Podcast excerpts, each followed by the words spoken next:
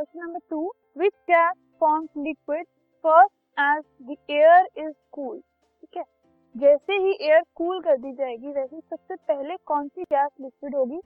तो oxygen gas जो है, वो सबसे पहले लिक्विड फॉर्म होगी, क्योंकि इसका बॉइलिंग पॉइंट सबसे ज़्यादा होता है। एंड अगर हम रिवर्स प्रोसेस को कैरी आउट कर रहे हैं तो उस केस में जो ऑक्सीजन है, वो सबसे पहले लिक्विफाई हो जाएगी।